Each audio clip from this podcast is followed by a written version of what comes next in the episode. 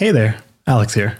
Uh, I just want to give you a heads up and let you know that sometimes the audio is going to sound a little funky this episode, uh, specifically when I speak. That is because my computer is in the process of dying, unfortunately, and we didn't notice that until we started recording. So uh, it only affects me. Uh, so if you want to skip my sections that sound like crap, please feel free. But just wanted to give you a heads up beforehand. Anyways, enjoy the episode. bow, bow, a bow, a bow, bow, bow, a bow, a bow, bow, bow, a bow, a bow, bow, bow, a bow, a bow, bow. Hello and welcome to episode 93 of Gaming Fix. Uh, I am your host, Allison, uh, hosting because everybody else who normally hosts is gone, so you know you have that to look forward to. I'm joined today by Alex Yo. uh, and Pat. Yo. Oh, it's like playing Dota Underlords all over again. I, I saw the movie uh, The Lighthouse this week, and I definitely was like, should I try to throw in some like seafaring talk, like ahoy? But Always. I love seafaring. I might buy a seafaring game today. We'll see how things go. I have Obra Dinn Yar. for Switch. no, the the uh what the hell is it called? Um The one- Abandoned Ship. Abandoned Ship. Oh, I was gonna say it's like a it Steam other- game. Sorry. It had it had like a bunch of uh mixed reviews, but then like they the the 1.0 release I guess is really good and it's like 96% positive or whatever. So it's my kind of game, but that neither here nor there. Yeah, and there's a game I was looking on Switch. That we're getting well. This is actually on topic, but not related to anything we were planning on talking about. Um, I was looking, and there's a game that has like it's also nautical in nature, and it has almost the exact same logo as Obra Dinn, Weird. but it is Ah. most certainly not Obra Dinn. Weird. Uh, I would have to look to find what it was called again, but I was kind of like, that's bizarre. Anyways, Yeah. Anyway, Anywho, so uh video games. We've been playing them. wow. yeah. I've missed We Allison have. hosting. Me too. See, this is what I'm saying. You're great at it.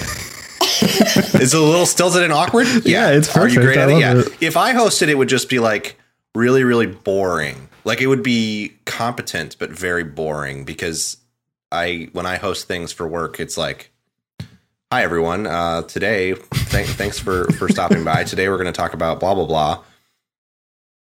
I Uh-huh. almost said the name of where I work, and that's not really something I want to do on the No, podcast. no, that's fair. Like I, I wouldn't want to do that either. So, oh, yeah, I, I would say beep it and post, but we're also streaming right now, so It's fine. the internet's forever. We wouldn't Um, have to beep it if I said it by mistake. There's not a lot of overlap in my work audience and this audience. Yeah, but every so often I have that fear of like somebody discovering this podcast at work and being People like, that I work with could discover this podcast because a couple of my coworkers follow me on Twitter. Um, they're like not active on Twitter, but they're people that I would like maintain friendships with were I to leave where I work. So we've exchanged like social media details and stuff. So theoretically, it could yeah, come I, back to work, but there's nothing on the show that would get me fired from where I work. Not Okay, anymore. I I removed a lot of our porn references on the site. Eh, even then, nothing that would get me fired. It's stuff I do in my free time. yeah, I I'm I don't Facebook represent the company. I don't name the company and that stuff. Yeah, like I'm Facebook friends with some coworkers and talk about the podcast on my personal Facebook. So that might not be the smartest idea, but we'll, you know, we'll we'll see. There's there's a lot of other stuff that would get me fired first on my Twitter than the podcast, even with the porn references included, because uh, I tweet about a lot of like lefty stuff that uh, our customer base would have a much bigger problem with than a podcast title that like is a cheeky reference to something lewd. Anyways, video games. Okay. So, first off, Pat, I know that you've been playing a game that I just started and is highly anticipated. Yeah. So we've been playing some of the Outer Worlds, the Z. Um, And uh, how much of it did you play? You say it says here literally an hour. So yep. I I uh, got so last night I also saw the movie Parasite, which is very very good. But I got home, bought the Outer Worlds, and was like, I am so excited to play this, and immediately fell asleep on my couch woke up at about 2:30 a.m. Was like, well, it's downloaded. I'll create my character. And so I played literally an hour and I was like, I should probably go to bed considering I have the podcast tomorrow. So here I am. Yeah, it's uh I've played about 3 hours of it at this point. Um I'm kind of near the end of the first planet, I think. Um I want to be a little bit careful about getting into too many specifics because there's just, I've seen some things on Twitter that people are like so excited to share, and now it's like, well, now I know the arc of this character, and I I know it's just a continuing, it's just a cons- constant war of like you shouldn't care about spoilers, and I have time to do this thing before you do, so I'm just gonna do it and then talk about it because I want to talk about it, and I don't know, I think sharing that stuff can be a little selfish, but whatever. Yeah, well, I mean, it's it Um, literally it just came out yesterday, so Yeah. maybe And take some. not time everyone to- has time to, to play it for 12 hours in a day and know half the story so Some people but fall asleep on their couches, and that's okay. yes uh but anyway uh, anything I say specifically I'll, I'll keep contained to like that first couple of people that you meet or whatever Yeah. um and nothing that's a big surprise so yeah that game uh is very much i mean it is very literally uh fallout meets uh mass effect um in the way that you play with the game but it is a better playing game than either of those games i think Um, Feels it feels dang good. Yes, it's a good shooter, which neither Fallout or Mass Effect are. Mass Effect started to get there by Mass Effect 3, but by then it had lost so much of the role playing part in terms of the like mechanics, not necessarily in terms of the the story, but so anyway, um, I think that that uh, Outer World splits that difference a lot better. Um, the shooting feels really good. It's uh, very like um, this. So it's a role playing game. If you haven't seen it, um, first person. You create a character. You end up on a weird planet. Uh, you're kind of like in a cloning ship to start, um, and plucked off the shelf by this kind of crazy doctor sort of character. Uh, and the setup is, you know, it's whatever. There's a very good opening cutscene that has some great dialogue in it. Uh, and then um, you're sort of let loose trying to figure out how to get a ship and get off of this starting planet. Um, and uh, the way you kind of interface with the world is similar to a Fallout game in that you are talking to people and a very camera focuses and zooms in on their face, and then dialogue options pop up. Um, it is Fallout 3 and, and New Vegas style, where you know you're just picking a dialogue option. There's no voice for the main character, um, and uh, then you are doing like skill checks and dialogue to do persuasion and lies and stuff like that. Uh, and then the combat is um, like a good shooter. Uh, the issue that I have with it is that I think the AI is a little bad. Um, but I think that's true of a lot of games in that like I was in a situation where I was fighting in a area that had a building in it had like a garage. I'm playing it on hard. Um, and there was there was the first time that I had seen like, oh, there's like eight people that I'm fighting against now. So this is a big combat. But I just kind of like ran into the garage, got them to choke up at the door, and killed them all. And then the, the couple of them got through and hit me. And you take a lot of damage on hard, but I just dashed around the corner to the outside of the building because there's a big like garage door that I could run through and hit my health healing item twice, and then just flanked around behind them and killed them. And it just the combat feels very good, but so far the enemies are really dumb. They just like kind of run at you, try to get in Yeah. range, shoot at you, and then die.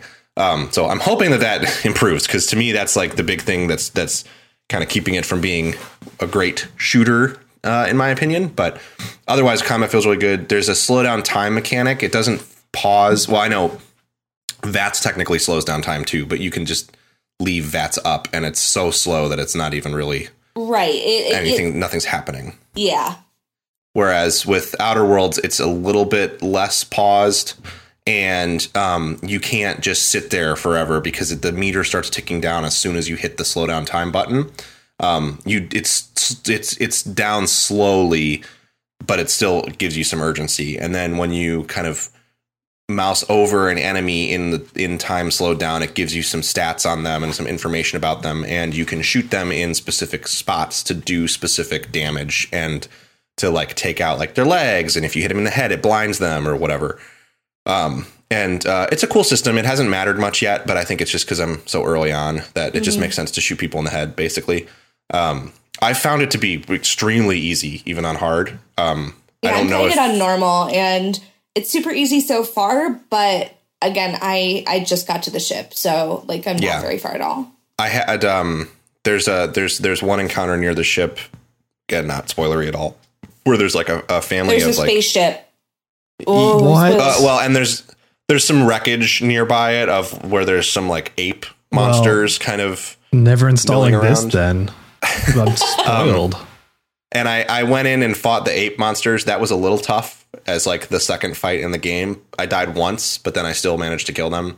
And again, I killed them because I just kited them around the ship, which felt kind of bad, but whatever. Uh, and then there's been one other fight that's been kind of challenging. But all the fights have been fun, even though I think the AI could be better. And yeah, um, and and it hasn't been particularly hard on hard. I also made a character who's very good at shooting guns.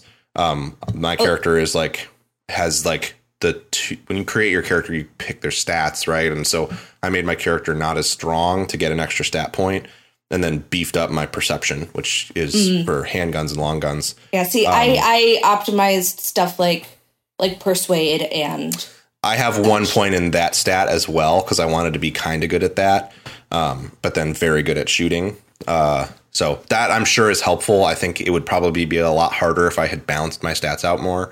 Um, but I always like to play the gunslinger type character. So yeah. Um, the other thing I wasn't crazy about at first, you know, it's got the structure. The map of that starting planet is really like small in a good way. Like it's got enough room that it feels open, but it doesn't. It's not so big that it feels like a chore to move around in it. Um, and uh, I did. Um, so that's like in the town. There's a couple side quests you can pick up, and both of them like were things I didn't want to do for people I didn't want to help, which was a little frustrating. I ended up doing one of them, and it goes in some interesting directions, although still not directions that I. It's like I'm doing I'm continue I continue down that path because I want to see where it goes narratively, not because it's what I would do were I in that situation, which is a little frustrating. Um, but uh, I encountered as I kind of progressed through the story of that opening planet more, I found some stuff I could get behind uh, and some some quests and characters that were more interesting to me. Uh, that and and then also the first the other thing that makes it a lot like Mass Effect is you have companions and uh, structurally later on the game is very much a you have a ship you have companions you walk around the ship while you're in space then you pick a place to go and land and when you leave the ship you pick a screen pops up with all of your companions in a row and you pick the ones you want to take with you um, the first companion that you get is really interesting um, and is a again i don't i've seen more about her story than i particularly want to already so i won't spoil it for anybody else her, but her story. yeah This game is her story. if you buy this game, it's you, you actually play the entirety of her story within it. It's very Shit. it's That's it's awesome. very experimental, but yeah. she's she's she's very cool though and has a lot of like she's very cool from like a representation perspective she's very cool from a, a she, her voice actress is really good and she's just a, a, a cool character so i'm excited to even though i kind of know her arc now i'm excited to see uh, to see it firsthand because i already find her really endearing um, so yeah, the, the the writing is the thing that I think is really the the star here with this game. Um, it's still got a little bit of. I don't think the humor is particularly good so far, but it also doesn't. It doesn't like grate on you. Like It's I feel like at times so far it's been a little bit like a little bit cheesy, but like in a charming way where you're just yeah, like, ah, it's okay." trying really hard in a way that I just don't think really works, but it's endearing. St- well, maybe endearing is the wrong word. It the problem I have with it is like it's it's all this commentary on capitalism, right? And it's about like how corporations have taken over this solar system and like everything you do is to to for the glory of of corporations and like to the point where like they kind of people like worship doing work and stuff like that. Mm-hmm. And it sucks. And the game knows it sucks. And the game is telling you it sucks. But, and I think it's great for people who have never thought about this stuff, which we have to kind of remember is a lot of people um, and a lot of people playing games. I think it will hopefully like open some doorways for them in thinking about the way the world works. And I hope that some people out there have a eureka moment of like, wait, this is like when I go to my job and it sucks. Um, but as someone who already agrees that it sucks and that capitalism, Right, late stage capitalism sucks, I'm kind of like, yeah, yes, fuck this. Yes, you're, yeah, mm-hmm. You don't need to tell me. I don't need to be beaten over the head by this. Uh, so yeah, that's been a little less effective on me. But the thing that's great is that um, in the past, while I actually happen to kind of weirdly like the the humor and writing in Borderlands 3 a lot more than most people. In previous Borderlands games, I it didn't click with me and um it was grating, like it put me off of wanting to play the game because I found it so hard to enjoy. Whereas with the Outer Worlds, all, all I ever do sometimes is just go whatever and move on. It never is like poor quality and it's never grating. It's just like yeah, I know this is a this is a dumb thing. And and that said, there also have been a few times when I have genuinely chuckled at like a joke or or uh, like uh, reading something about something. Um, so it, it's not it's it's and it's generally very good the the quality of the writing. Yeah, definitely. I I'm just really excited to put more time into it because the idea of Fallout but Mass Effect, but kind of like ramshackle. Uh, I, I've seen the the we've we've seen the comparison of Firefly a lot, which I, I've yet to see how much it does that, but that is just very exciting for me. So Yeah. it's like, so, but just like the kind of like like early early on, you have the feeling of like, yep, this is space, but it's not like necessarily like super sterile or Yeah. I think Yeah. it's still really effective when you walk into town and it like when coming back to turn in a side quest or whatever and it plays the like the the guitar strum, the like firefly like down down Oh, down yeah. and and you're like and the dust kicks up and and you kind of like go into the church or whatever to turn in a quest. Like that there's still it has a good aesthetic in that way. I The do think that is really good. yeah, I think it's an interesting art style. I think that like um I'm playing it on PC with the settings pretty much maxed, but just at, at 1080. Uh and it is not I don't know. It's like I'm kind of glad because I think it will make it more accessible to people to play it on PCs who maybe or and I'm sure it makes it run better on base model consoles. But it's definitely not like, oh my god, there's things they're doing with lighting in this game. it's very right. much. I mean, it looks like it looks like Fallout 4, but with better art direction, basically. Right. The Uh, like the actual gameplay aesthetic, uh, like game graphics, are, are aren't like anything that special. But um, although the art direction is good, it's Yeah. just like that. Sometimes like you get a pop up and it has specific art on it and the like kind of aesthetic that they're going through for there. It, I, I feel like the art direction in general is really quite good. Yeah, I uh I I think um it's definitely worth I mean if you have Game Pass it's obviously worth a download, but if you even if you like don't have a if you're if you have like a PS4 like you do Allison to play it on, I think it's worth picking up. It's Oh, it's totally. it's it's a it's it's it's also a game that is very replayable from what I understand. Like you can make choices very early on that drastically change the course of the game to the extent that like the structure of the narrative changes and it's like i think there's like two or three main ways that the game can change its course. So it's about like i think it's around like 30ish hours if you do everything. Um, yeah, that's about what I've heard too. but i'm sure you could get a good 60 out of it if you decided for 50 or whatever to, if you decided to like go down every path. And think it's worth that. And I, I will say i am a little disappointed. This isn't really the outer worlds fault. It's a fault of role-playing games in general. Um, i'm planning on picking up disco elysium soon because i hear that maybe this sort of negates some of this but i am all for leveling up and getting stat increases. Um, I think that part of this game and other games is fine. When you level up in the Outer Worlds, you get points to put into um, your ranged attacks, your melee attacks, your stealth, your your conversation skills, etc. Um, but I think it's a little disappointing that the perk system, um, which every two levels you get to pick a perk, and at first I was like, "Oh, cool! What is that going to be?"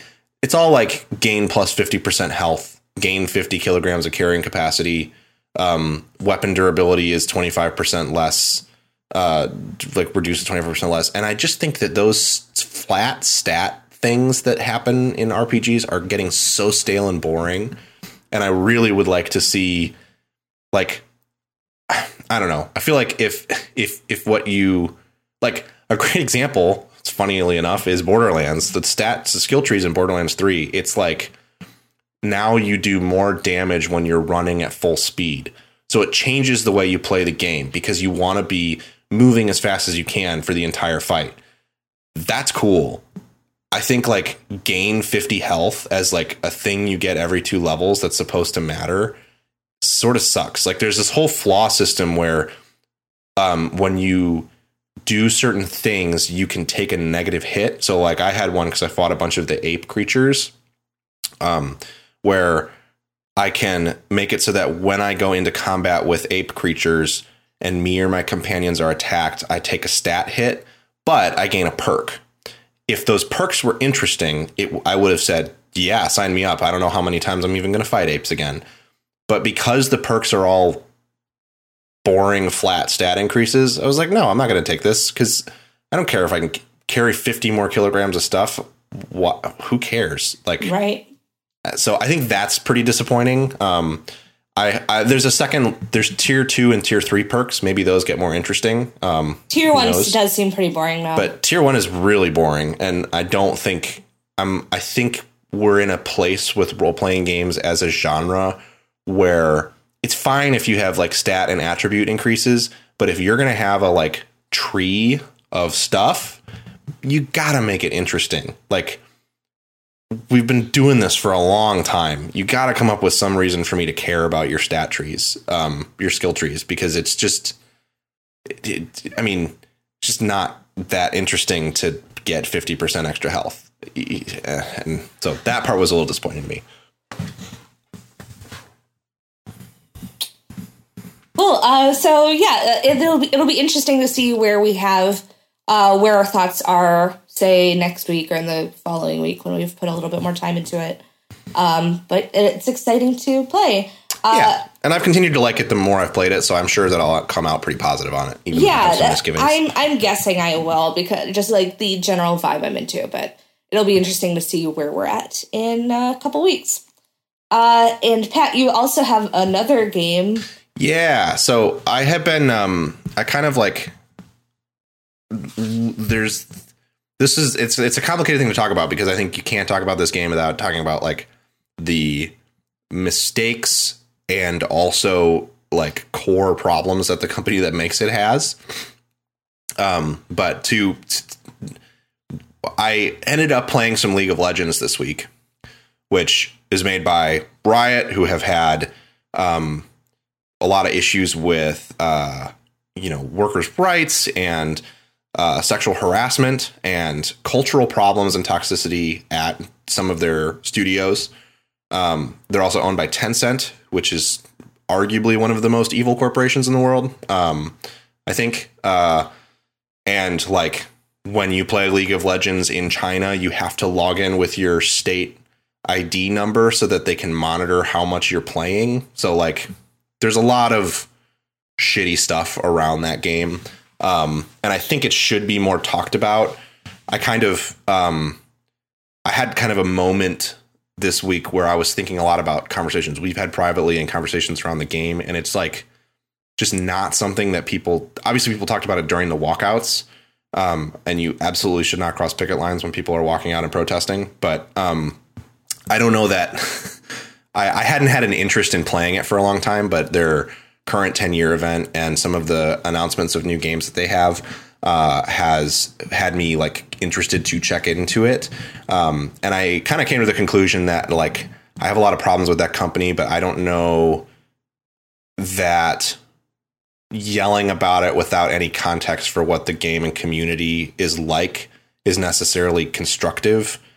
And on top of that, is it the sort of is it my crusade to not play League of Legends? And does that serve anyone at all? Um, so ultimately, I ended up play, checking it out. I think you need to.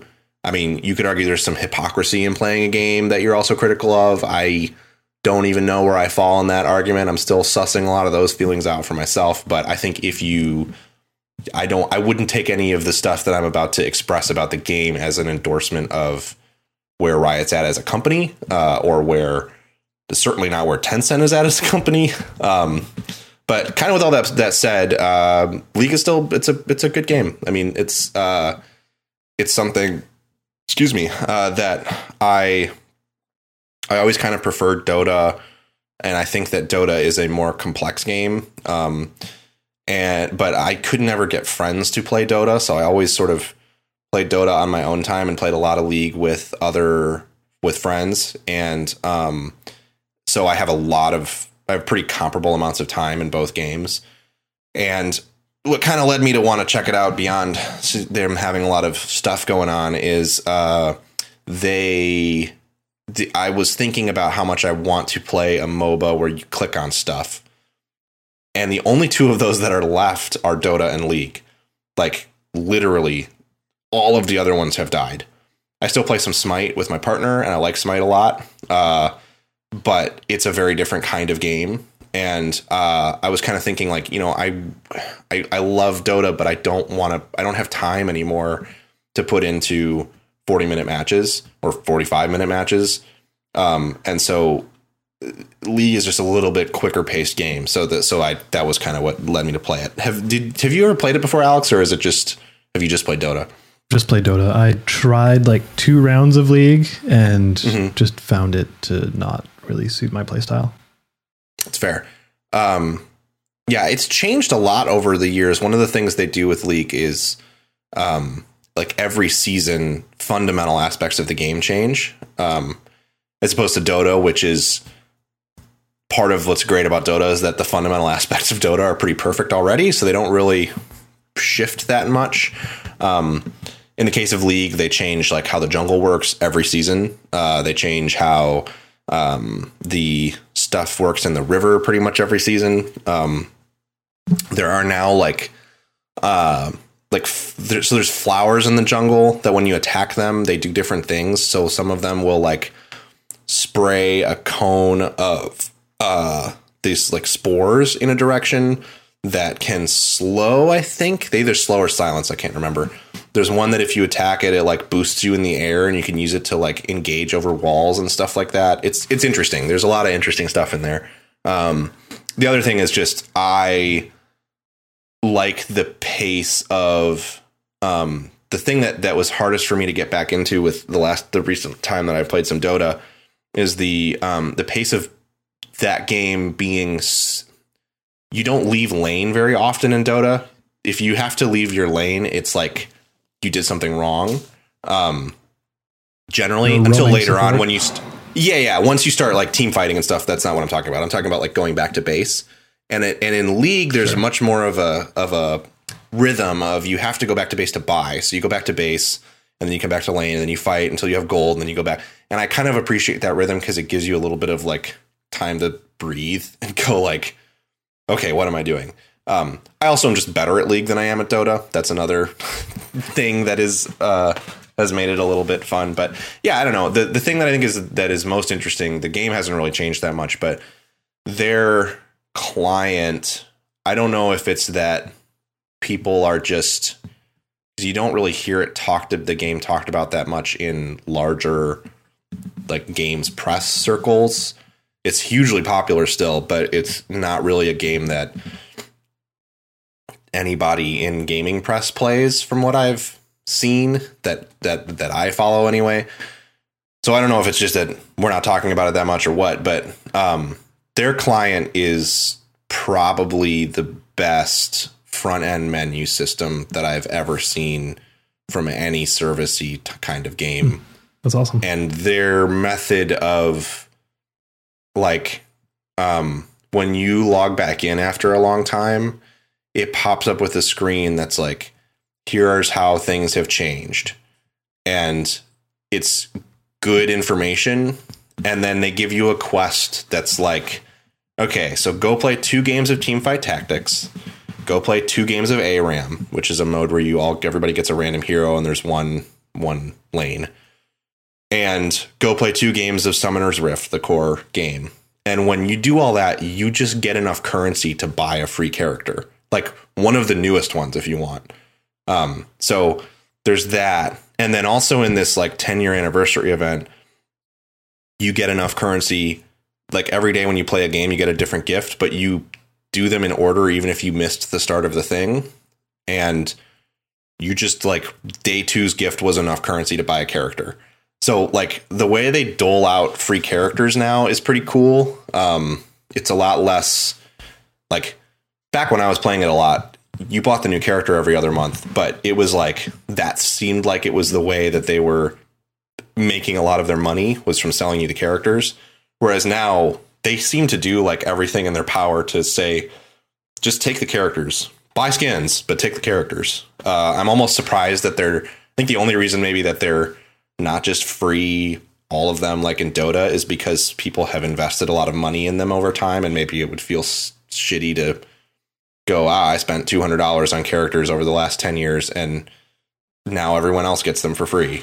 Uh, but yeah, it's that that that's not even really a prohibitive thing anymore. But yeah, I don't we, I don't have a ton of other thoughts on it other than it's fast, it's fun, it's I can't really come up with any problems with the game itself that I could find when I was playing it. Um, so if you're kind of looking for something like that and um, want to see some of that new stuff that they announced as it comes, um, I think that's that's pretty interesting. I did uh, kind of to their the, the, there's no way for them to solve the being owned by Tencent issue. That's just a thing that you're going to have to sit with and keep in mind um, as you look into it. But um, it does seem like they are trying to make real advances in the cultural issues that they had. It's hard to say from the outside if any of that's having a real effect. Um, but there have been some good interviews with folks um, like women and people of color in the company that has that that I was reading that were saying that there's been a real shift culturally. They've done a good job, from what I understand, of removing forced arbitra- arbitration clauses from new contracts, um, and they have done a good job of settling with the people that they did force into arbitration and getting, from what I've heard, from the people who the plaintiff side really generous settlements. So a lot of that stuff is like who knows what kind of spin is on it, but um, it sounds like they're trying to really shift their culture um, in a I don't necessarily trust that any of that stuff is sincere when you're talking about a business that's that huge, but at least maybe they recognize that they have to do it because if they don't, then more people are going to walk out and more people are going to boycott their product. So hopefully that that is something that's really taking root. Uh, and um, yeah, I also played some of their team fight tactics thing. I think it's weird because I think aspects of it are a lot better than Dota Underlords, but then I think that the UI in team fight Tactics is a mess. Like you can't you sometimes you can't look at how what a hero does when you go to select them. Um like to pick which one to get. And the their system of items is really interesting cuz you you put items on champions and then they combine into other items, but you can't see what the combination is going to do until you're about to combine them. So you can't like look at what a Blade of the Ruined King and a recurve bow turn into when you're picking who to put the Blade of the Ruined King on. So it's like you basically need like a wiki or something open to be able to look at stats for heroes, stats for alliances, and stats for items. And it's that's a little ridiculous, but uh, it's interesting. That genre is a, is fascinating, and I'm wondering if it's going to continue to have legs or if it's going to fade away uh, by the time their other projects come out. Uh, and you know, I don't know. It's it's worth checking out if you found Dota Underlords interesting and just want to see what other people are doing. Very cool. Very cool. All right. Uh, let's move on to Alex, who has been playing a couple of games. Hi. Yes, I have. Which one would you guys like to hear about? Because you can both see on the list what's there. We have a couple mean- options. Since there's only three of us, we probably have room for both. Oh, I know. I noticed. Which one would you guys like first? Oh, uh, Why don't we? You could. Why don't you tell us about Manifold Garden? I have. I'm, I, I'm guessing that Ring Fit will be a little more back and forth. So maybe Yeah. monologue it up to tell us about Manifold Garden. Sure. then- Yeah. So there's this video game that came out. All right. Hear me out. Whoa, okay, whoa, whoa, whoa, you're already blowing my mind. Is it really a game though? Oh, God. Okay. So I think talk you about mostly what just games walk around, are right? And Because if you just if you just walk around, I don't know that we can really call that a game. Yeah. uh, You do walk around. I mean, that is fair. Anyway. Pretty sure you need stats for it to be a game. God, let's not. so, uh, Manifold Garden was something like I had never even really heard of before it came out. Um, even though it had been in development for like seven years and had been at multiple E3s and GDCs and stuff like that.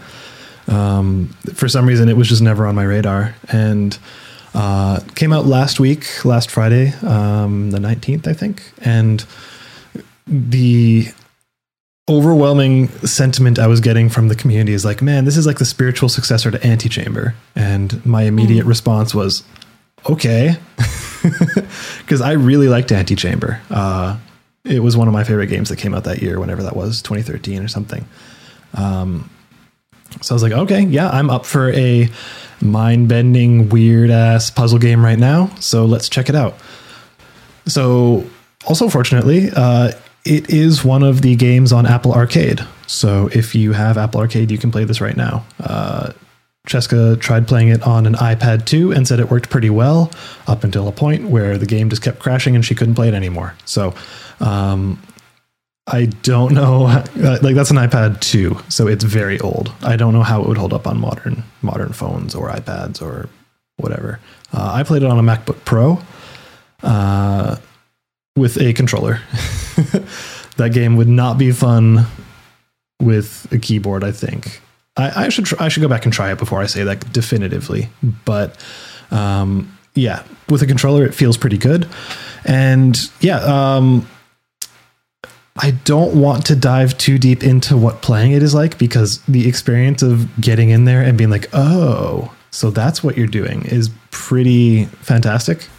Um, and like I'll I'll I'll just say if you're interested in a mind bending puzzle game which is similar to Antichamber or has you lateral thinking similar to Portal or something like that, then like you don't even need to listen to me speak. You can just go install it and play it because it's worth it. Uh, but like to be a little bit more cagey, but still talking about what it is. I think it's really creative, really clever, artistically and visually really striking. Um, it's really satisfying to finish up sections of puzzles and make it to the other end and be like, yeah, this is such a cool payoff. Um, I don't know, like it's really good, but um, there is a pretty significant but there. Haha, significant but. But um, it's Everybody's significant. it is. It's true. Don't don't butt shame someone. Uh, so like it does have significant performance issues. Uh, as mentioned on the iPad, it was un- it, it was completely consistently crashing for Cheska and unplayable. So like that's not great.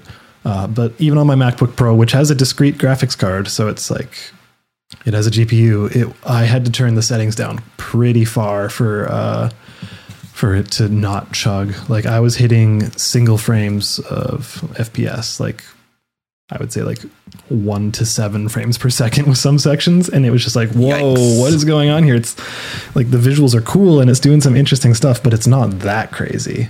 So um, that does detract from it. And I did run into a couple puzzles where like the design was just a little it didn't work as well as you would have wanted it to because like uh, for example you'd be carrying an item uh, carrying a thing and then the world as you're walking you wouldn't notice that under your feet uh, the, there's a hole there like a it's like a cheese grater and you're just like oh i fell through this hole and the thing i was carrying got stuck in the platform that i was i just fell through. So it's like well i kind of have to reset everything i was doing and go back because i like you know it wasn't clear that there was a hole here and now the puzzle's broken so like stuff like that was a little bit bleh.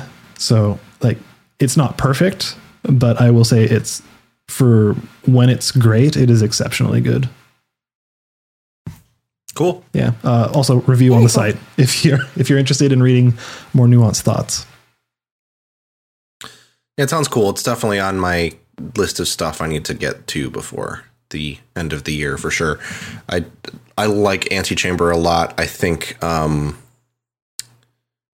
I don't know how to what am I what do I want to It's like so it got so esoteric at times that it became kind of like it, like Portal is so grounded, you know. There's so it, it's it's so taking place in a world with a history In and with characters. Yeah, um, and so it, it was a little challenging for me sometimes to stay with it for Antichamber because it just felt so like it's abstract this it's is not a real yeah. Yeah, exactly. Um, um, but uh, in a way, with Manifold Garden, like kind of knowing that going in and having it be so, I don't know, abstract from the jump, feels like something that maybe I would really, really enjoy. And I did enjoy Antichamber. I don't want to say that I don't think it's good. It's just that it, it didn't. There was something missing from it for me. Um, and not that I think that Manifold Garden, Garden has that, but um, knowing that it's missing from the beginning maybe will help me kind of understand it. yeah there's zero narrative in the game there's no story there's like if you're looking for a narrative drive to can like keep you going from place to place you're not going to find that but Totally. And yeah, but like the stuff that does keep you going from place to place like you can say it has kind of a story um i would say like there is a central theme to it and that you're Sure. trying to accomplish what is like th- there are goals that it is communicating to you in an abstract way but it's not like in a pretentious way in any way like it's actually really good sure. Uh, but yeah, like it it's very light for that. This is you can consider it basically a pure puzzle game.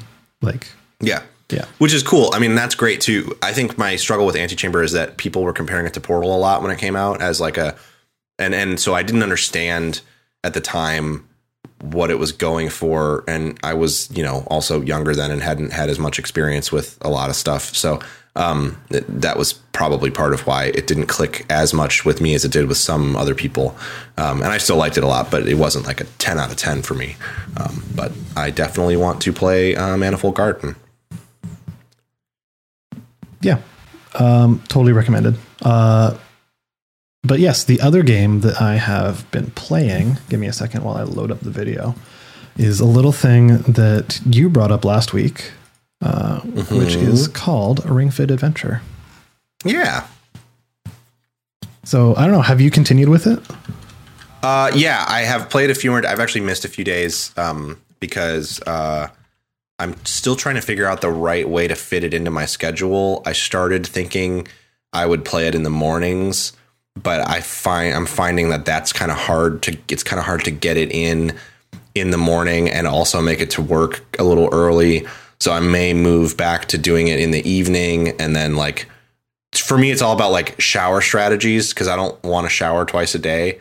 Um, it's not good for you. Sure. Uh, and also I don't enjoy spending the time doing it twice a day. So um, I don't know. I'm gonna try this. We're we're planning on doing a, a bit of a like challenge. Everybody keep told each other to task to do it, and um, I think I'm going to uh, try to do it again in the evening after work, and then grab a shower, and then from there can like make dinner and all that stuff. Uh, so hopefully I'll fit it in there. But I have played more of it. I'm in near the. I'm at like the end of World Two. So Nice.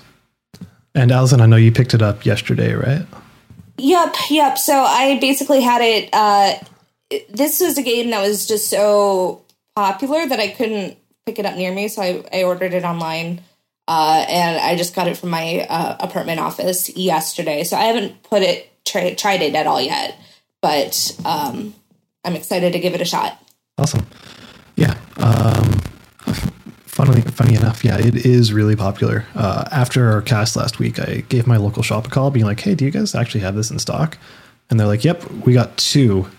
So uh, I was like, "Hell yeah, let's do this." And when I got there, it turns out one of the two was actually their display model. So, uh, yeah, turns out I was lucky and got their last actual copy. So I've been playing it since last Saturday uh, every day, and yeah, kept up with it every day. It's I think it is a really smart and good thing. Uh, I I tried Wii Fit many years ago, and was largely unimpressed by it. Like I think it was it was okay, but it was never. It didn't have the fidelity you were hoping for ever. So like it just felt like you're kind of like I'm yeah I'm I'm I'm doing this like plank equivalent or like sitting down doing kind of yoga posy kind of stuff. And it's kind of working but like there's no real feedback here.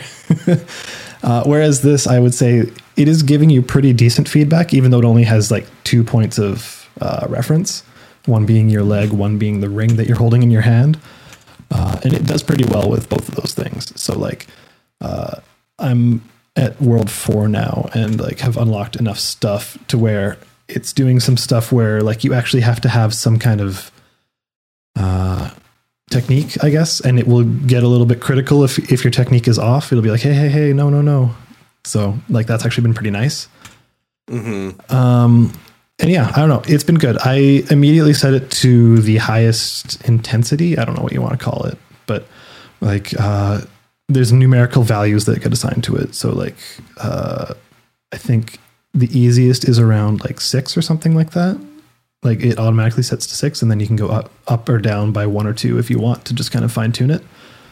Uh, my my comfy spot has been set to around 28, and it's been good. It's like it definitely works up a sweat.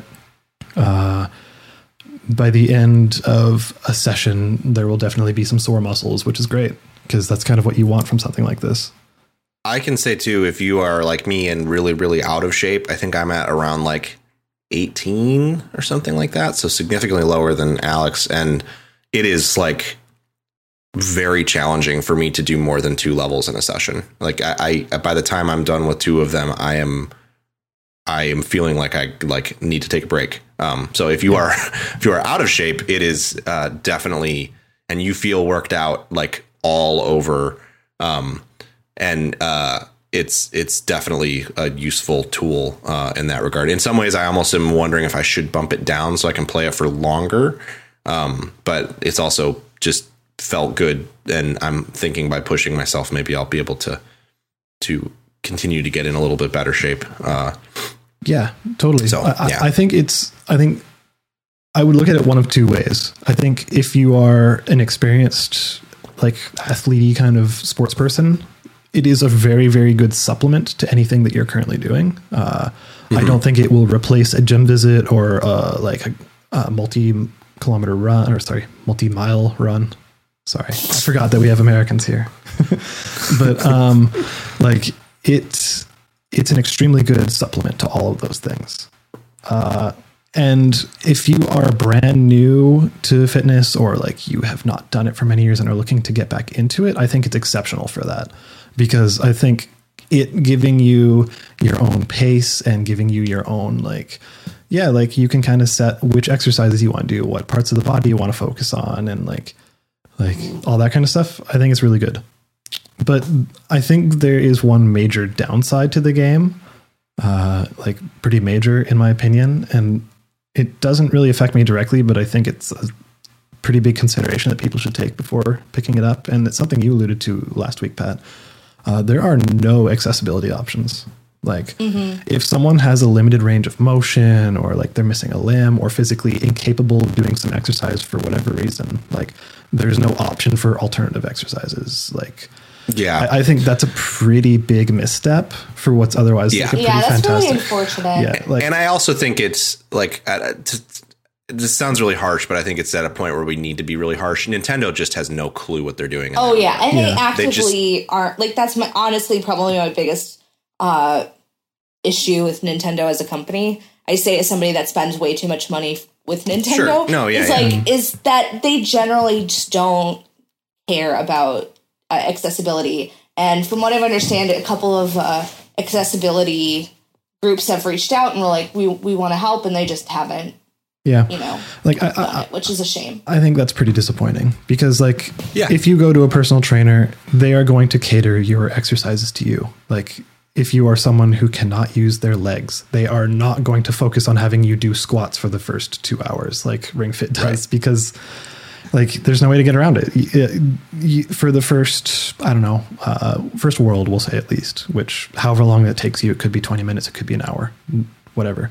Uh, there are six exercises you have to use basically. Like there's you cannot swap one out. You cannot like you don't get the option to do anything else until like you get further and further in. Well, and it'll also do things like you have to start. Like it's great that they force you into the proper posture before you start an exercise for people who are able-bodied. But in some cases, like maybe you would be able to do squats um, if you were perhaps um, like missing an arm or something like that. But if you can't hold that ring fit up so that it's vertical in front of you, it won't let you start the squats exercise Yeah. like you so that kind of stuff is frustrating too is even if you were able to somehow bypass those early sections until the point where you had more yoga poses and stuff that you could do there is no way to say like hey for these exercises i can't use the ring con can you just focus on the leg and trust that i'm going to do my best to do the motion Yeah. um, and that's very frustrating. Um, again, as someone, and and the reason it's frustrating is because for me, I will never. I I just am not going to go to the gym. I don't like gyms. I don't like being in gyms. I don't like being around gyms.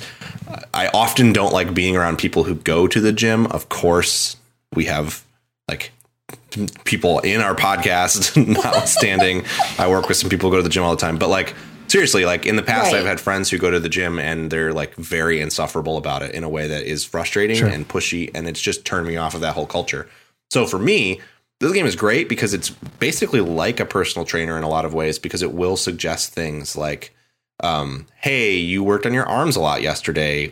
You should focus on doing some more leg exercises and some yoga poses today. Um, and like at the end of a workout, it'll be like, oh, you you did a bunch of leg stuff. Let's make sure we stretch your legs out and get them in shape to play tomorrow. Um, Yeah. and so that stuff is really cool. But if you can't take advantage of it because you have different needs in a from a in, in, from an accessibility standpoint, it's frustrating. And for how well thought out so much of it is, like they include a low volume option so you don't have to run as much in case you live in an apartment. I feel like if you're going to go to that extent, you could come up with some other ways to make it more accessible to people. Yeah. Totally. Yeah. So like that. oh, sorry. Please go for it, Allison. Oh no, I, I, I'm just I was just gonna say that yeah that that I, I'd heard that about the apartment stuff, which is something that I I'd taken into consideration because I do live on the top floor of my apartment building, and I genuinely do not know how loud uh, me jogging in place would be. So we'll see how we'll we'll just see. Like I'll give it a shot with like the normal stuff today during in the middle of the day because hopefully that won't even if it's a little bit louder won't uh, bother anybody. But you know, if I'm start doing this during the week, uh, in the mornings or some, for, for example, Yeah. then I'd probably want that quiet. But yeah, I personally uh, uh, don't dislike the gym in theory. I just uh, it's just so expensive, and getting out there without a car is really can be tough. Um, so this is actually about uh, the cost of this game is basically like a month at a gym near me. Uh, so I'm like, okay, if Mhm. if if this is like gonna be some exercise, and I and I do a lot of walking in my personal life because again, I don't have a car, so I walk everywhere. So I'm like, okay, if this kind of supplements that and allows me to get some extra exercise in without without as being like kind of a budget friendly thing, then that was that's kind of what I wanted to get out of it. I guess so. Yeah. I'm, I'm excited to give it a shot because it'll be it'll be interesting to see how it goes for me. For what it's worth, um, I'm also in an apartment right now, and I just do I do not wear shoes. That's one way to keep the quiet down, uh, and I do it on a yoga mat. So like that is a good way to kind of uh, you know kind of keep things a little bit. Uh, I don't know. It's like having shocks for your feet. so it's it's it's it's absorbing a lot of the sound. Uh, so if you have like a bath mat, you could try using that for you know just to give it a start, see if that helps. Uh, if you if you don't want to do the quiet mode, because it seems like the quiet mode is basically like bouncing in place rather than running in place, which it's not going to give you quite the same amount of. Uh, No. I will say that I've continued to, uh, as someone who never thought that jogging in place was really a worthwhile, like fitness activity. Uh, I am fortunate in that I live on the ground floor of a single, like there's no one above me. I'm connected in the corner to the building that has multiple floors. We're kind of in this weird corner unit, um, which is very nice. Uh, but um, I am full on jogging in place, and it is uh, quite the workout when you're not in shape to run through those environments. Um, Yeah. And then they introduce things like when they introduce the conveyor belts, and it's like now you need to run in place to be able to get past this conveyor belt. It's, and the running is like, holy shit, I'm, I am tired. Yeah. The the one that I'm really enjoying is when you I think it's in world it might be in world 2. So maybe you, you've experienced it already, but it might be the start of world 3 is there are gates that you have to open by squeezing the ring con. Uh, so basically blowing a, a gust of air and then there's ones that have what are basically like windmills.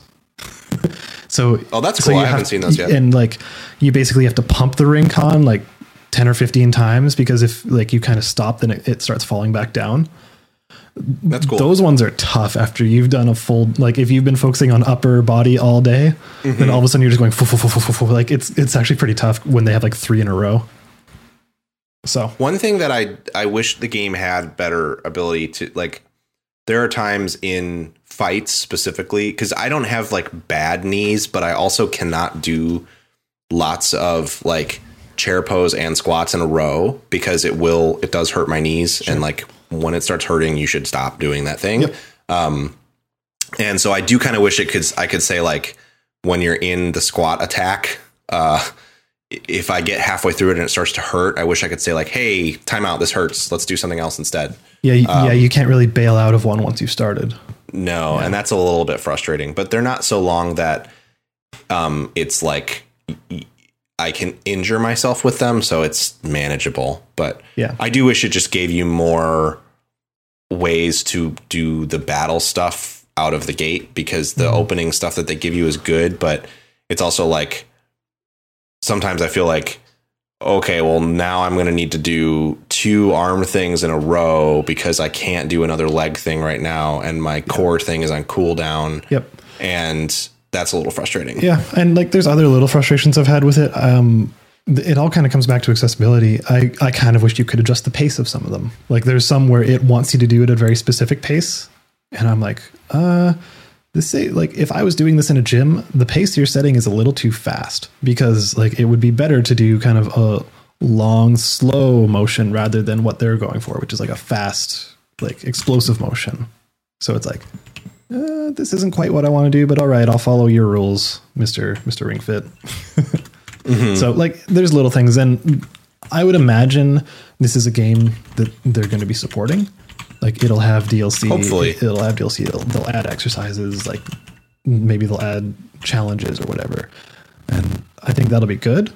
But uh, at the moment, it's it's it's good, but so Yeah, Yeah. yeah, uh, yeah. The accessibility thing is a huge issue, and hopefully something that they address. I don't think they will. Um, they've never addressed it in any other situation where people have asked for more options. Aside from um, there's uh, you can zoom in, which is good. I mean, that's a Yeah. good feature, but that doesn't fix the problem. So yeah, Yeah, totally. Anyways, yeah, Ring Fit Adventure. It's really good. Uh, get it probably. I, I, feel like get it if it sounds like something that's interesting for you, especially since uh, this isn't really a typical game in the way that we normally talk about. Yeah. But And I guess in that sense, one could argue that it's the most immersive RPG ever. sure. I mean, one could argue. Yeah. Uh, whether or not I would, I don't know, but but it's very good. Yeah, very, So- very, very cool. Yeah. Um, I have one other game that I'll talk about for let's call it 20 seconds. Uh, it's not on the list. That is Ciconia When They Cry. oh yeah. I am about 10 hours into it. So, and I'm, pr- I, I, it seems that I'm near the end. Uh, and I will say it's really good. Uh, I think Allison, you as a fan of Higurashi would really like it. Um, and I would say if it keeps up its current pace all the way to the end, it's going to be a really strong candidate for being a game of the year thing. But also, some of the writing is a little bit frustrating. like there's there is a term they keep using. Like the, it's kind of like uh almost like an analogy or something that they use. They use it during this one scene and you're like that's a really good analogy. Good good call. That makes sense. Like you've illustrated your point and put it into this like three word thing like i'm not going to say what it is just because you'll get there if you play it but the thing is they start bringing that up like every 20 minutes so it kind of loses its cleverness and then it just com- becomes a bit annoying every time they bring it up so like stuff like that makes it a little bit annoying but overall it's really good It's going to be an interesting. I think the international. I'm I'm double checking right now, and it. Yeah, I'm seeing that international um, game of the year law mandates that you can only have two visual novels in a game of the year list. So it's going to be interesting to see which ones you all uh, fight for. so photographs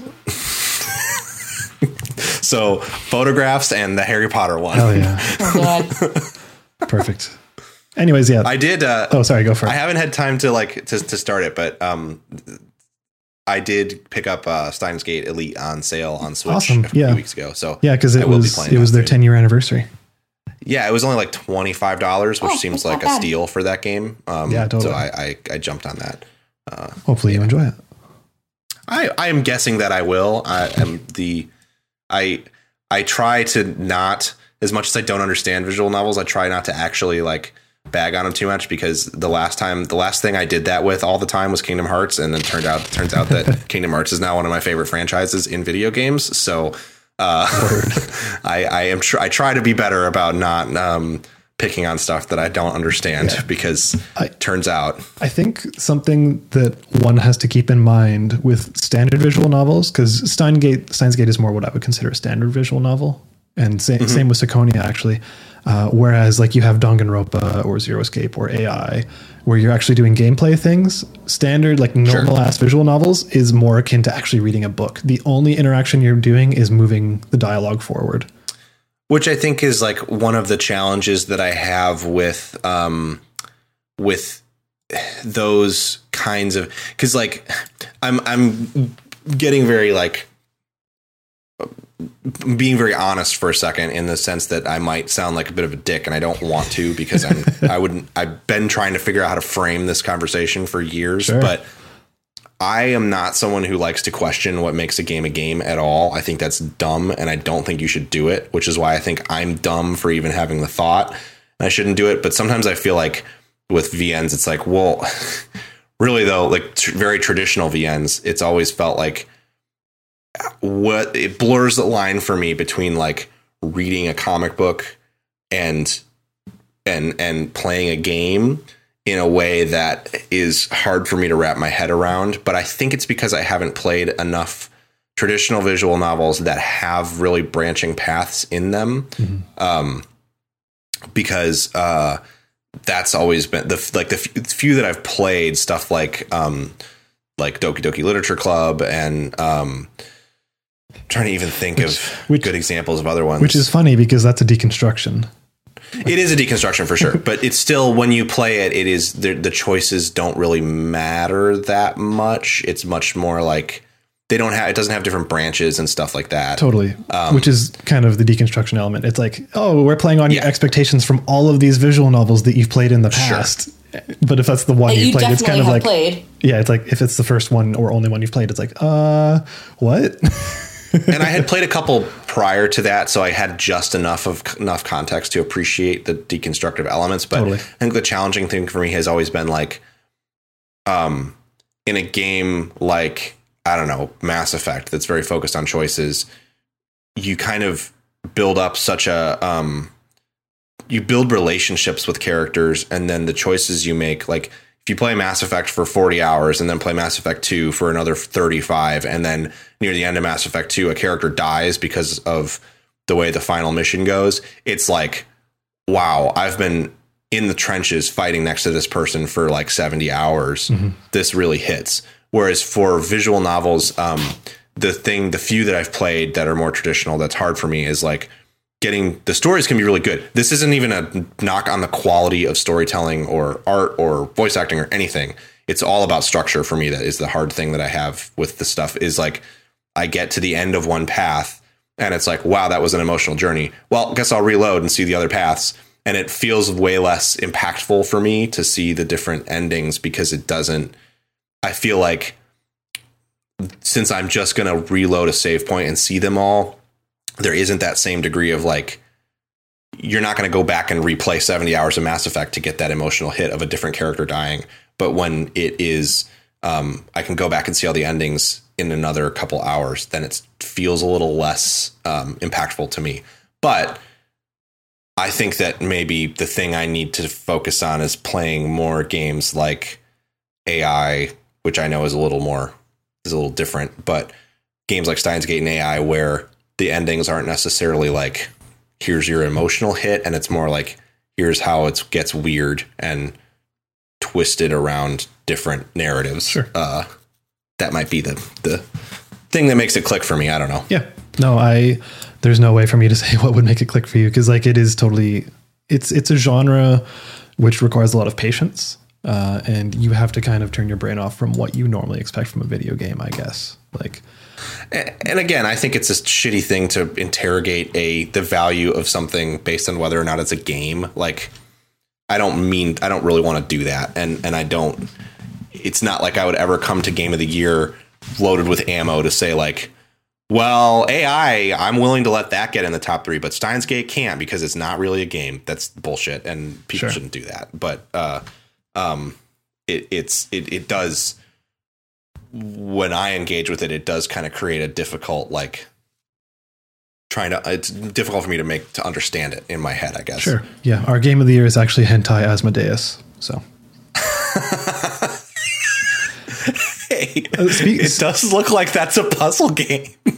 speaking of as Hentai Asmodeus, what do you think of that game that you've been playing, Allison? Okay, I was wondering if that was going to be a transition over to my game, which is uh, which is Little Town Hero, which is the new, which is the exact opposite of what you're talking about. So this is the new game by Game Freak, uh, Pokemon Studio. Uh, they Game Freak has in the past only done a few different games that are uh, not Pokemon. Um, One of Uh, which is like the greatest game of all time. Pocket Card Jockey. Hell yeah. Okay, that game is great. I love it. Uh, it is so good. And then uh, the game on the Game Boy Advance, uh, Drill Dozer, which is kind has become like a beloved uh, kind of cult classic for the Game Boy Advance. I I bought it a couple years ago when I first or when I first got my uh, backlit uh, GBA, and I bought it for fifty bucks. So, uh, but it's a really good game. So I thought, okay, I'm going to try this game. And it's fine. It's not bad. It's just not good. like it's Yeah, it's it's kind of it's the most average game you've played this year. Well, see, the thing is, is that there's interesting aspects of it. So the idea, uh, so the story of the game is that you're a character who lives in this town. Nobody's allowed to leave this town because there's uh, um, monsters all around. So basically, the only way you can leave the town is through the castle, and there it's it's heavily guarded. And you're like, you're a little kid who lives in this town, and you would like to leave.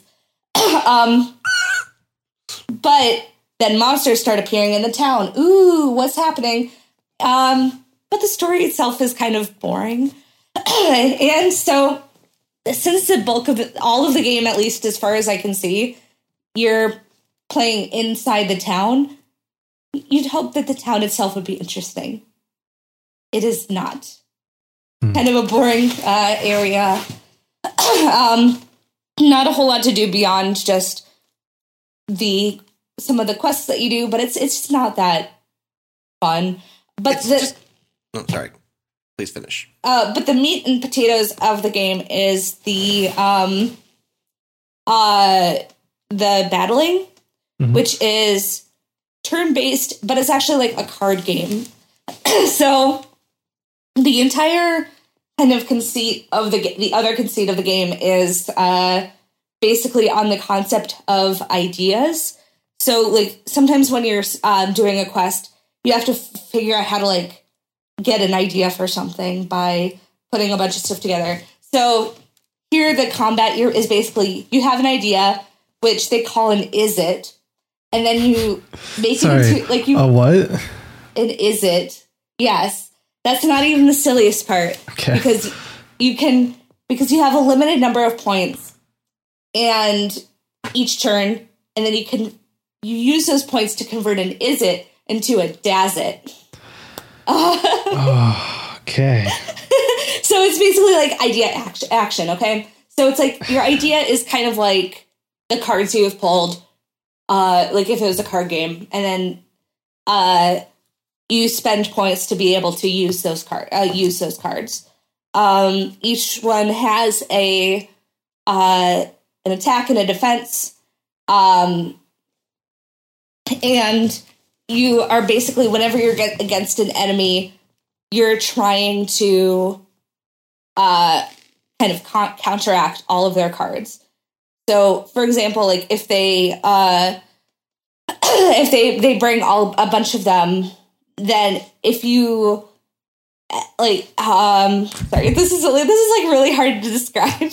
Uh, so each each of your enemies dazits their actions they all have the uh, defense uh, stat or the uh, number and if you are able to use your uh, actions to uh, um, get rid of all of their defense then that card is out of commission and it's broken. And if all of your if all of their cards are broken you have a chance to attack the enemy's health. Um so there's but if if your uh car like if your action isn't fully the defense isn't fully broken then you can still use it in future actions without any sort of cost. So for example if you have like a one that has like super high defense like has a seven defense and you use it in the one round then in the next turn you can still use it. So there's and and there's more too. Like there's various like uh companions or like friends that you can use that like will do certain things uh you have to refresh your cards at a point. You're also moving around the town throughout throughout the battles and have uh kind of um depending on where you land you get certain bonuses but you can there are certain t- cards that have uh a a boost to or, or you, where you can choose where you move it is a very complicated system. Hmm. And it's actually i think kind of fun because there's a lot of ways that you can think about it. The only issue is that it's just not the rest of the game doesn't service it very well. And and there's a couple of tutorials early on in the game but it's it's not very well tutorialized. And it kind of throws you into pretty difficult battles really really early on which require some pretty intense strategizing.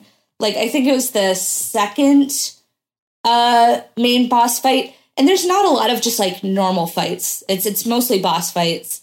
Um the second main fight i i just i needed to start it over again because it was just too hard. Um and, and i kind of got into a into a rhythm where i knew i wasn't going to win but it's I, I don't know. I feel like there's a lot of promise here. Like there's so much strategy so that there's a lot of thinking about when do you convert your idea into an action?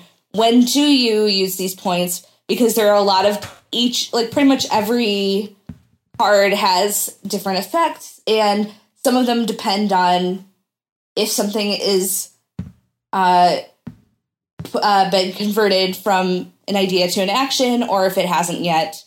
So there's just like a ton of different systems all together and i don't think it's necessarily bad. Like the the battling itself is actually you know pretty fun. It's just that it's not implemented very well at all and that's kind of a shame. Do you think it would have been better if it was a smaller scale thing and it was more mechanics focused than trying to tell this whole story and like show this whole world? maybe um the, the the story and the world and the characters are easily the weakest part Yeah. That's I- what it sounds like. but it's it's kind of interesting though because it's not i don't know how much more you would make it smaller i don't know it, i think that it i think that the if they had managed to make it just pure like card game versus having a story i think that might actually be more interesting or might be better because it, it i think that at its core the the gameplay is nice. It's just trying to figure out what would be the best way to implement it in Totally. an actual game. yeah. Hmm. Hmm. it's just it's so odd to me because it seems it seemed like everyone was talking about town in like hushed tones for so long as like Yeah. this is Game Freak's new thing. This is the thing. Yeah, maybe there's some stuff with Pokemon that people aren't happy about, but that's just because Pokemon is big, but this new town thing is their new thing, and that's going to be the new direction and all this stuff. And then like the the release date got announced with a pretty underwhelming trailer, and people just stopped talking about it, like Yeah. almost entirely. Even even through its release, like Yeah. I've heard very little about it. Um, it's just so strange to me that like the arc of where they're at right now. Like Pokemon sounds good. That the previews that have come out recently, I was getting a little worried about it, but the previews that have come out recently have sounded really strong. So who knows? Um, I still have a feeling that that game is that that Sword and Shield are going to kind of.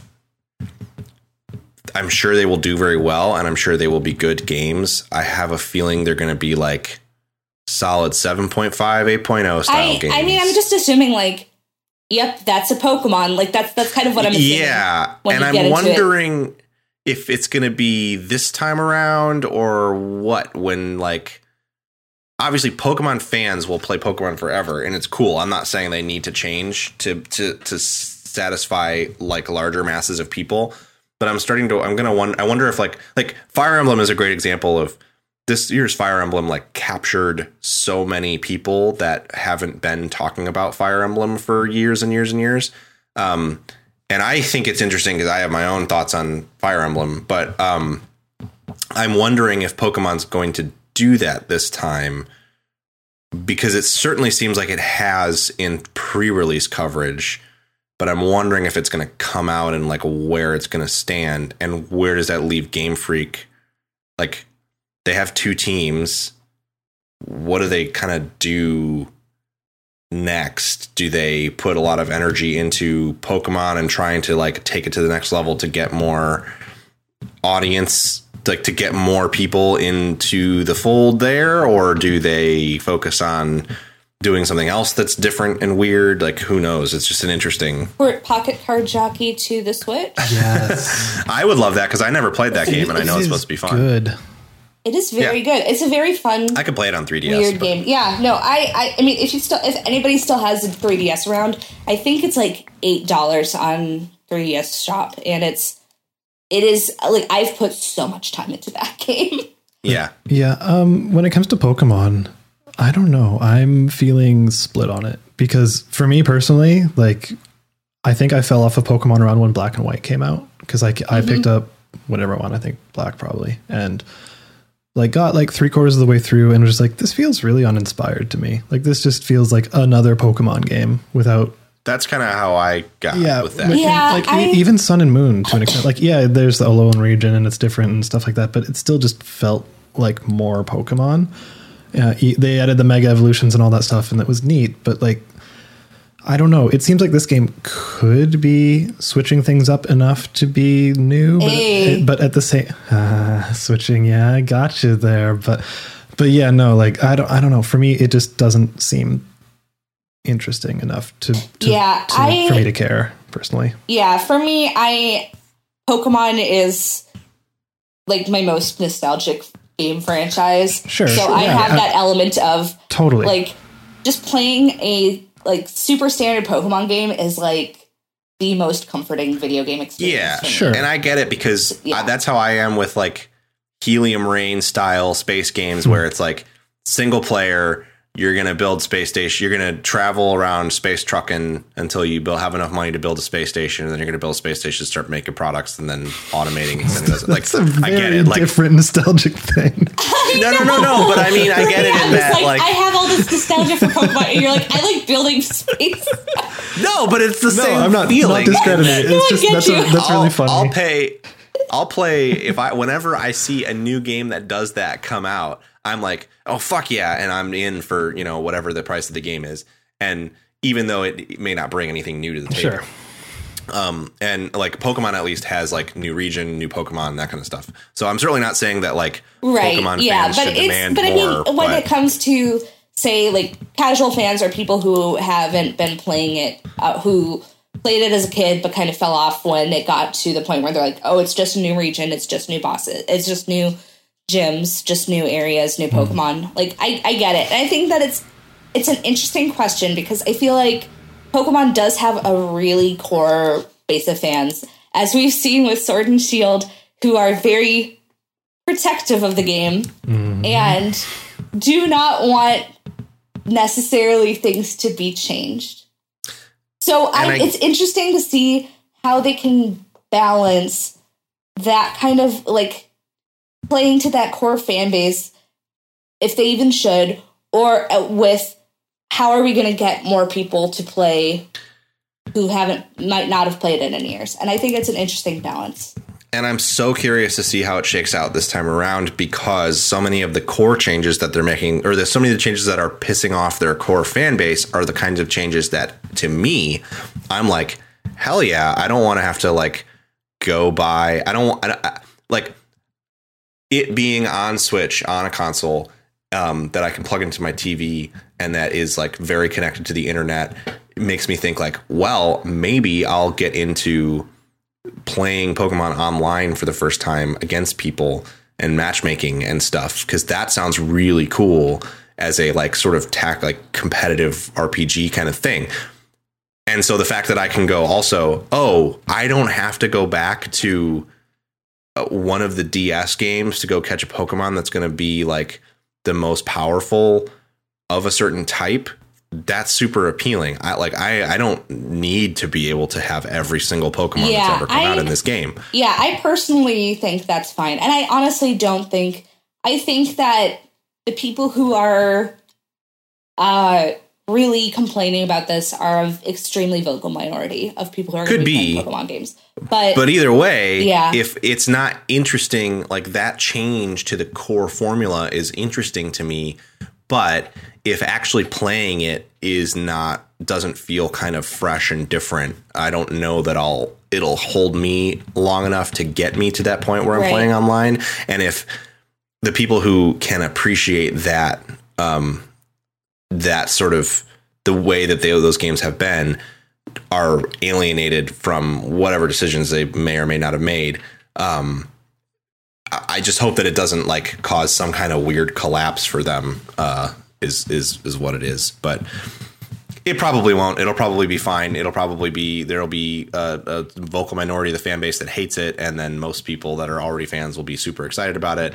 And who knows what it'll do in terms of like the larger sphere, gaming sphere. Yeah. I do think I do think that November now has three of the most interesting games released in the last like 10 years it's coming so- out It's so weird. because one we're getting the first single player AAA Star Wars game in how long? I mean, like Very long time. half a decade at least. Like other than Battlefront, I can't even think of any like AAA Star Wars games that have come out since what the Old Republic, Yeah. and that's not a single player game. Even that's still an MMO. So that's really it's going to be fascinating to see how that shakes out. What are, what are the other Pokemon November is- ones? Because I know obviously there's Just Dance 2020 and Mario and Sonic at the Olympic Games. but like, oh, those But are uh, very obviously like yeah. yeah. Pokemon is like the biggest shift in that franchise maybe ever Yeah. because I feel like even the jump to DS was still not as momentous. Oh yeah, no, the, the what's happening Yeah, here. this Jump is- to DS wasn't yeah. Yeah, that- this is I mean, like, essentially. sorry, I was gonna say this is the the first home console version of Pokemon, like core Pokemon ever, right? yep. Yeah. And then Death Stranding sounds like it's Oh, right. Oh my god, Death Stranding. I forgot about Death I don't- Stranding. like uh, man, I'm excited for next Friday. I'm so Holy excited to hear about Death Stranding. yeah, same here. I guess if we want to, if you don't have any other thoughts on Town and Pokemon, we Yeah, no, I'm good. talk about I, Death Stranding first I- in news. I would only recommend uh, Little Town Hero if you're if you're at all interested in it, but like wait for a sale, man. It's it's not it's it's not necessary. Play. So I think well, we have listed here this like Conan and Death Stranding as being the thing to touch on because that's so ridiculous. Yep. Um, the thing I almost said before the show, that, but that I want to pose the question to both of you on the record. Oh, Do on the record. think- okay, okay. Do you think that Norman Reedus had any sense of what he was getting into when he signed on to do this game? yes. Okay. Like, I don't know where I fall on it. That's why I'm asking. Like, I can't. Certainly, he could not have imagined that it would result in him. a model of him sliding down a river on its back, doing a like jack off motion with his hands, which I know is supposed to be an otter thing. Like, I get it, but, we but all know what it it looks though? like. Uh, yeah, is it though? Is it, I mean, knowing Kojima, is it? though? Yeah. What the f- like? What the fuck? What? Yep. I love it. So, uh, if t- you guys haven't seen it, uh, Conan O'Brien did a uh, segment where he went and visited the uh, Kojima Productions office, and then now he's also going to be one of the characters in the Preppers. game. What, yeah, where his his entire thing is he gives you an otter hat so that you can ride down rivers as an otter. Yeah. Yeah. I just It's and BB will be very happy. Yeah. That's my favorite part of that tweet. Or like BB will enjoy it too or something. it's That game is I'm so like I maybe I hate this because it means that it worked. But I'm maybe going to buy that game even if it gets like a 2 out of 10 from most places. Like I mean, I I feel I like am I need to know. Yeah, and like I have a lot of issues with Kojima and particularly the way he like portrays women in his games. Yeah. Almost to the extent where like if this were like another Metal Gear, I'd just pass or at least wait for a huge sale, which is what I did for MGS5. Um and still haven't played it. But uh at the same time like this I kind of got to know and I kind of want to go in not blind because people are going to talk about it next week and I'm going to listen to it, but I want to almost go in without. I don't really want to watch someone else play it. I kind of want to It see what that like thing is, and the fact that like Dan Ryckert on Giant Bomb is one of the biggest. I mean, Kojima is like his favorite person in a lot of ways. It seems like, uh, which you know, I'm not picking on Dan, um, but uh, the man may have some problematic faves, but at least he faves those those things for reasons that are less problematic. Uh, but he seems like he hates it. Like he he was not. Yeah. He pretty much broke the embargo in To be like last Well, week's as- Space as- Cast. try, he he seemed like he was trying to not break the embargo, but everybody everybody knew what he was talking about. I think he was only trying because he knew Vinny would get mad at him. Like I don't know. Having now having yeah, I don't know. I think that I don't think he even gives a shit about No. embargo really. Yeah, I- think he hates it. I think the thing that interests me most is that this game seems at its core to be Kojima at his most unrestrained. And, Well, and- looking at all the weird shit that's in the Metal Gear franchise, that's Kojima with somebody with like oversight. Whereas here, this feels like Kojima with zero oversight. And I'm And- just so intrigued to what that means. And Dan does Dan Dan is not the I mean I tend to often agree with Dan's video game opinions, but like he is not the ultimate like I haven't played enough of Red Dead 2 to give it a review because I had a lot of issues, the same issues with it that Dan had with it. Um, but with that said, a lot of people think Red Dead 2 is one of the best games ever made. So Dan hating Death Stranding does not mean that it's necessarily Right. a bad game. It's just interesting considering he actively loves a lot of he loves Metal Gear and he and loves he loves Kojima. and he loves Breath of the Wild, which I think is an interesting thing because this game seems like it's pulling on some similar strings of Some strands, if you will. God. it's pulling on some strands of hey, you need to get from point A to point B and the whole landscape is is unfurled before you and you're going to have some adventures along the way, which is like very Breath of the Wild. Um and and so I don't know. I'm I've never been more excited for a podcast than next Friday's Beastcast. Oh, Let's put it that Oh, way. Okay. Oh my uh, god, I'm so I, I'm legit really excited. It's, podcast that I'm that I'm listening to, I'm always excited, more excited about making our podcast. But like, Duh. yeah, I, I haven't been more excited to listen to a podcast in a long time than I am for that that embargo lifted Beastcast, and it's great that it comes out on the day the embargo lifts. So yeah, I look forward to it too. Uh, I might end up listening to that one, despite my problems with the Beastcast. yeah, uh, yeah, I think it's probably must listen. Yeah. it's it's it's sure it's going to be an entertaining show. Anyway, other news. Anywho, news. Um, well, I What think, other disaster do we want to talk about? Yeah, I don't All think- of this I- news is I don't think terrible. any of our news is positive. No, well, I mean, Death Stranding is like just I, it's positive for me because I think it's hilarious, but It is that particular thing is is positive because I also like Conan O'Brien. a I do lot, too. so- Yeah, no, I like Conan, so it's like cool. Uh, so I I think we're not going to be able to talk about everything, but like Fallout first. I feel like we have to talk about God. Fallout first. It's just an abject disaster. I've continued to. This is like the end of me pulling for that game. I continued to pull for that game because I think it has some super interesting ideas. Um, and I also think like. Interestingly, my biggest problem with Fallout 7 with with the Outer Worlds is the same problem that I have with Fallout 76, which is just that the enemies are not interesting to fight. If that problem were fixed in Fallout's case, I would actually enjoy that game quite a bit because I think I think its world is really interesting and I think like the like exploring it with your friends and building a camp together is fun. Um but man, and so like the update with the NPCs and stuff, I was like, "Oh, that'll be fun to dip back into." I own the game, so I will check it out. This Fallout first stuff though is like It's it feels like the definition of hubris, where it's like and the, in a long line of everything they've done for the past year and a half has been like the definition of hubris. Yeah, but I mean specifically like okay, we know there's this game that you you you are fond of Pat and that you've defended, but that largely hasn't well, gotten people a hate. response. Yeah, yeah.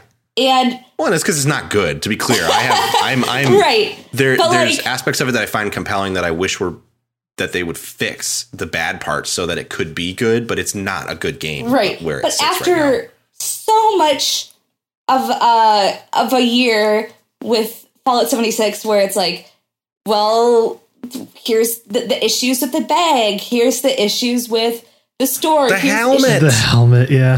helmet. the moldy helmets. like there's so many issues and then it's like hey want to pay $100 a year for this subscription to this game you bought it's like what are you talking oh God. about it's been so important to me in talking about that game to separate some of the business issues from Right. the game issues because either way it's Bethesda's fault. But like the games issues are things that I think are fixable, and I and I've tried to avoid bagging on the game part too much because there are people playing it who are doing some amazing stuff in that community, um, and I think that the like the bag stuff and the helmet stuff is easy to dunk on because it's just garbage. Whereas like the game part, it's like you may not like it, and we may say it's not a good game, but there are people who are finding really good enjoyment out of it. So I don't know that it's of the same value f- to dunk on the game itself. Mm-hmm. But this is like a collision of those things. Like now they're combining like bad business decisions with technical issues with the core aspects of the game itself. And it's just like all muddied together now. And it's just garbage. Hmm. So wild that it's it's considering just how what goodwill they have left, like Yeah. what goodwill Bethesda has left with Fallout. They're just like, but you want to pay us a hundred dollars a year, right? Like, and, and then and then when people do it, it's there's still technical issues. It's like and also structural issues to the way that the thing is put together. Like, it is important to note um, that with games like Rust and Ark, uh, these kinds of like Fallout's a little more. It has quests and stuff more so than those games, but um, the private server thing, them charging for it, is actually not as egregious as it looks in its face because um, th- that is server space that is in theory running. The thing is when like with Ark and rust they charge you 12 bucks a month. It's pretty it's pretty good pricing compared to the other games in the space for a private server but then you're paying for the private server and anyone can connect to that server whenever they want to this system that they're doing with fallout is like they're just giving you a slot on one of their already running servers and the slot is closed when people who don't have the subscription are playing on it. So like if I get the it's not me renting a server, it's you got to pay to play on my server like they shouldn't even call it private servers because it's not what it is. It's it's it's There's- the ability to play with specific people and only those people while everyone is logged in. And there's some other kind of egregious shit that came along with the private servers. Like the one for me that was like kind of mind blowing and made me just go, "What are you doing?" Was that months ago they were like, "Okay, yeah, mods, do them, do them for Fallout 76. Mods are cool." And now, if you want to do mods, you have to pay, like because it only comes along with those private servers. So like, And to like s- they've been kind of pooping on their creators for a long time. Uh, yeah, But like this is just like it's gone from oh yeah, you creator who's made this mod, you can sell it and make some money. Yay, that's awesome. We get a cut, but that's okay. You're using our game, that's fine. Like I think creators were like, yeah, that's awesome. Even if the community was still kind of hesitant to pay for mods. But now it's like, hey, you creator, you want to make stuff? Pay me. And like, if anything, you should maybe the middle ground there could have been, hey, if you're a creator and you're publishing mods to our mod database, you don't have to pay for anything. Just you're you're good. You get the pass. Like that's Sure. enough to get you a pass. That seems like a smart way to handle that because I do get like, were I to jump back into it, I am probably never going to play on a private server. I guess I could maybe see it, but it's there's so little that people interacting with each other. Like it's very hard to get trolled in that game. So playing it in on public servers is fine. I never had a problem with that. Um, and maybe that's changed, but back when I was playing it, it was fine to play with people. So to me, the private server thing is like serves two really big purposes. One, if you have a group that wants to populate all of the slots and have some kind of ongoing like role play or um, like factional thing happening, it serves that purpose. And then it also serves the purpose of mods. Because if I'm playing on a public server, I don't want you to like be able to run a mod that I'm not interested in seeing. So I get restricting mods to private instances, but you shouldn't have to, as a creator, pay for the private worlds to develop and test your mods. That part is ridiculous. Um, and so I don't think that it's fair to creators to have to do that. And again, again, like if you're paying for a private server, you should be able to pay for a private server that people can connect to to at all times and play on without you needing to be on it or without them needing to have the service. Um, because what you get in like Ark is or whatever is you let's say you buy like a 32 person private server for 20 bucks a month um because it tends to go up and down with slots then what you can do is like say hey everyone if you can chip in 50 cents then that means my monthly cost goes down to like a dollar. And then we all get to play on this thing and it's cool and nobody's pay- paying much of anything for it and we have a private space. That's how it should work because you're paying the developer is still like it's it pays for the cost of them operating that instance for you on one of their servers and they make a little bit extra. That's how a private server should work. Bethesda's positioning this as a the server's running either way. The the people playing that there's maybe what a couple hundred people playing that game still. They've got the space for you to play in a private instance all the time. Every single person playing that game and probably if it was 10 times more people came back could have their own private space and it wouldn't impact their resources. So this whole like charging people for it thing is like just total bullshit and the way that they're charging people for it it's just complete bullshit and like the other stuff you get with it like unlimited storage Yeah, like fucking come on. So what you're telling me then is that a core part of your game sucks ass, and and I don't have to interface with that if if I pay oh, you. Oh, also- that's so shitty. Also, the unlimited storage eats all of your stuff, and you can't get it back. and if this were like a free, yeah, well, the technical issues of implementing this stuff is a whole other story. But like if if it's a free to play game and um you pay for like bag space or something, like Guild Wars is a great example. Guild Wars two. You can craft bags, and then you can also pay for premium bags that have lots of more space and bank slots and stuff like that. But Guild Wars 2 is you can start playing that game for free. And even if you were to buy up to the most recent expansion, it still costs way less than Fallout 76. So Fallout 76 at a $60 game should not have bullshit like pay for unlimited storage. Right. That is fucking stupid. And and it's and then like currency for their paid shop every month, which is a the stuff in that shop sucks. It's not interesting. It's just the whole thing is like it's like beyond hubris and into like I just don't understand where they get off like what who thought this was a good idea. yeah, I can't wrap my head around it.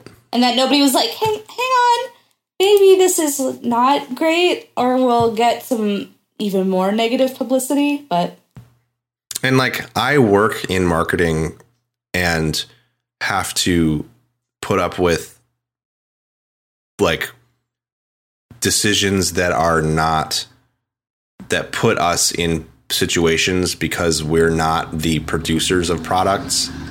So sometimes I'm sitting there with a thing in front of me and go, "Well, this sucks." And it sucks that this has got to be the thing. Um, but Bethesda makes the game.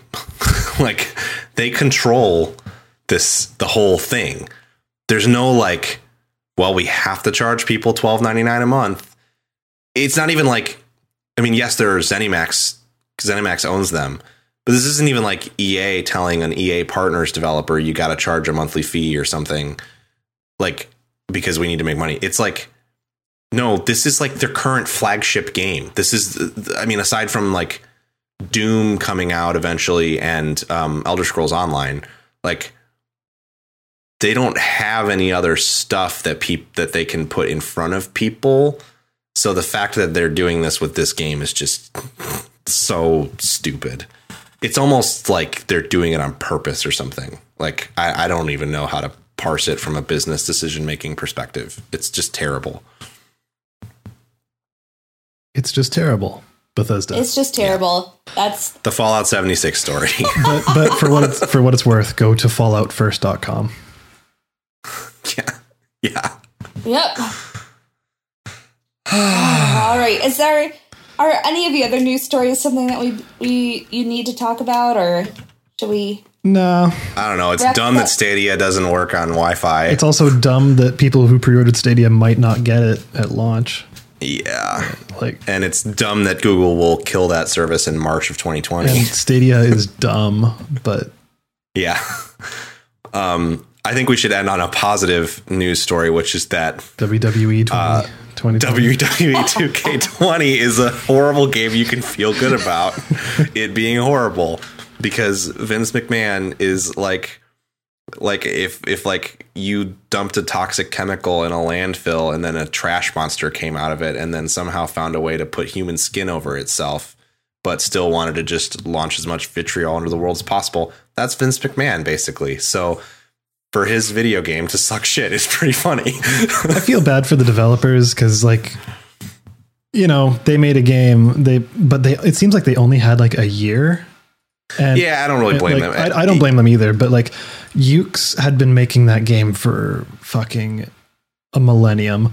And uh I don't know like they basically had a year to totally make everything up and like make something brand new and like not a lot of shared assets it seems like Yeah, and it's the thing that I think makes me feel okay about laughing at it is that it generally it, it seems like people aren't bagging on the developers super hard. That it's more like a lot of it is like like 2K's business practices led to this, and um, just the way that that game has had a continual like it's so controlled. It's sort of seems like Yuke's has kind of alluded to like, hey, the reason these games have been bad is because we can't make them the way that we want to. Because between WWE and 2K, it's just impossible for them to have any kind of creative vision beyond put the same thing out and they have no budget and stuff. So like I don't blame visual concepts or uh or Yuke's really. It's a 2K problem. And uh boy is it a glorious problem though. It's no problem. the, the clips that have come out are something special. They're amazing. And uh, yeah. Yeah. Oof. uh i don't know. It's it also sounds like i heard some rumblings that there won't ever be a patch because 2k won't pay for it. Of and course they not. know it's a trash fire course and it's just a i mean there's nothing they can do to fix it. Um so they're just gonna let it go and leave it out there Yep, Frozen Uh, Frozen course. Adventure is out on Android now. Let it go.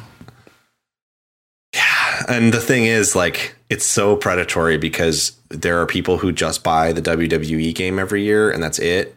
Like they have a PlayStation so that they can watch WWE Network and buy the WWE game. And so they'll buy it and probably realize it's terrible, but also deal with it. and it's just sad because Yeah. that it is predatory towards those people. And that's what those games have been for a while. This is just the most spectacular imagining of it that has occurred for the last several years. Um, and yeah, good big ups to Yuke's for getting away and hopefully making their own thing. They're working on another game apparently. I would be so funny if it was an AEW game. It's probably not, but man, that would be great. And on that note, I think we're going to be uh, calling it for this week's episode of Gaming Fix. Uh, Alex, where can people find you? Uh, that's a good question. It, you know, that is a very good question to ask. Pat, how about you?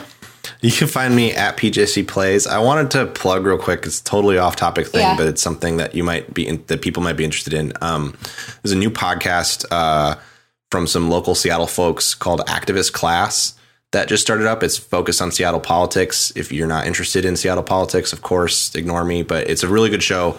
It's been really helpful for me um, to kind of get a better look at Seattle politics, and um, it's I highly recommend it if it's something that you find interesting. They're brand new; they're three episodes in, so that's why I wanted to mention it. Cool. Very cool. Um, you can find me uh, at W R I T E R S E R E N Y T Y. At um, and you can also uh, find us at Fix Podcasts on Twitter. Yes. Okay, like good, good. and you can also also send us emails at gaming at fix.space. We, Please do. We would love to hear from you and answer questions. There's no such just- thing as a stupid question, We're just, we're just, and it'll we're just here about your day. yeah, just hear about your day. Like I had a bad day. I'll be like, I'll be like, oh, that's sad. So Um, you can also just send us general uh, th- things you want our opinions on. yeah, It doesn't have to be Yeah. about video It's like games. Funyuns. What do you think about Funyuns? It could it could also be about say comic books, which is a thing you should go listen to Sam and I's first episode yes, of Comic yes. Fix. Go listen to that.